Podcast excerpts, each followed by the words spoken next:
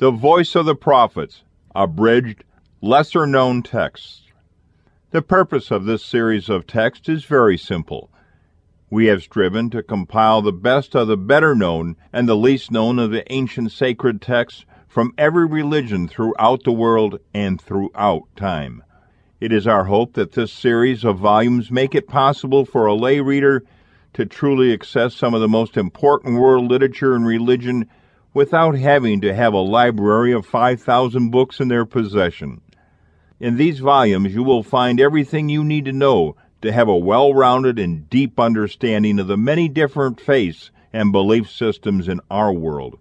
As you peruse these texts, you may be surprised to find that the words of ancient Egyptian prophet Hermes from 5,000 years ago are not nearly so distant from the words of Christianity 2,000 years ago or the words of Baha'u'llah just a 175 years ago, as most of us might think. There's a thread of unity which merges and molds these traditions together, and that unity comes from the one true God, who has spoken through each and every one of them during their sojourn and time on this earth. It is our duty to preserve the line of wisdom which travels throughout the ages through the voices of the prophets.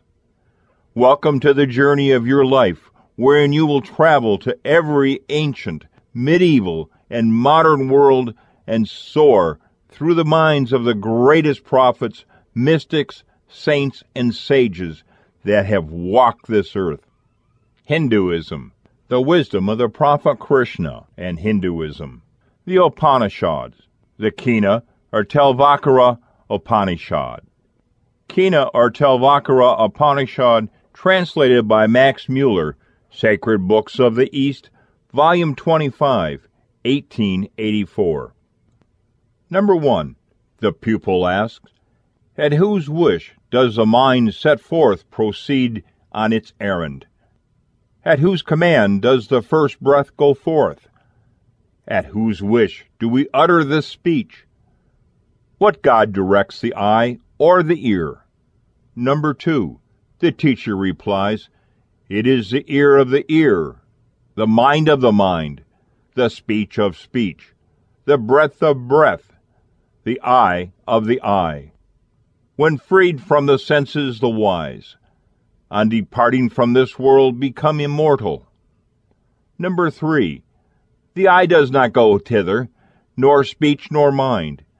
We do not know, we do not understand how anyone can teach it.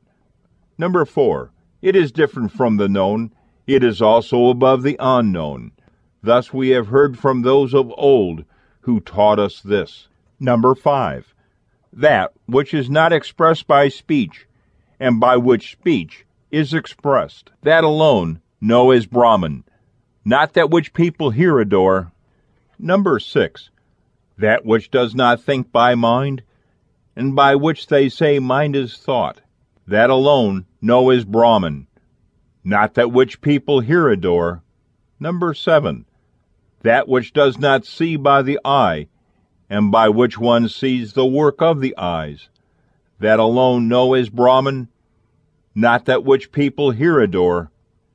Number eight, that which does not hear by the ear, and by which the ear is heard, that alone know is Brahman, not that which people here adore.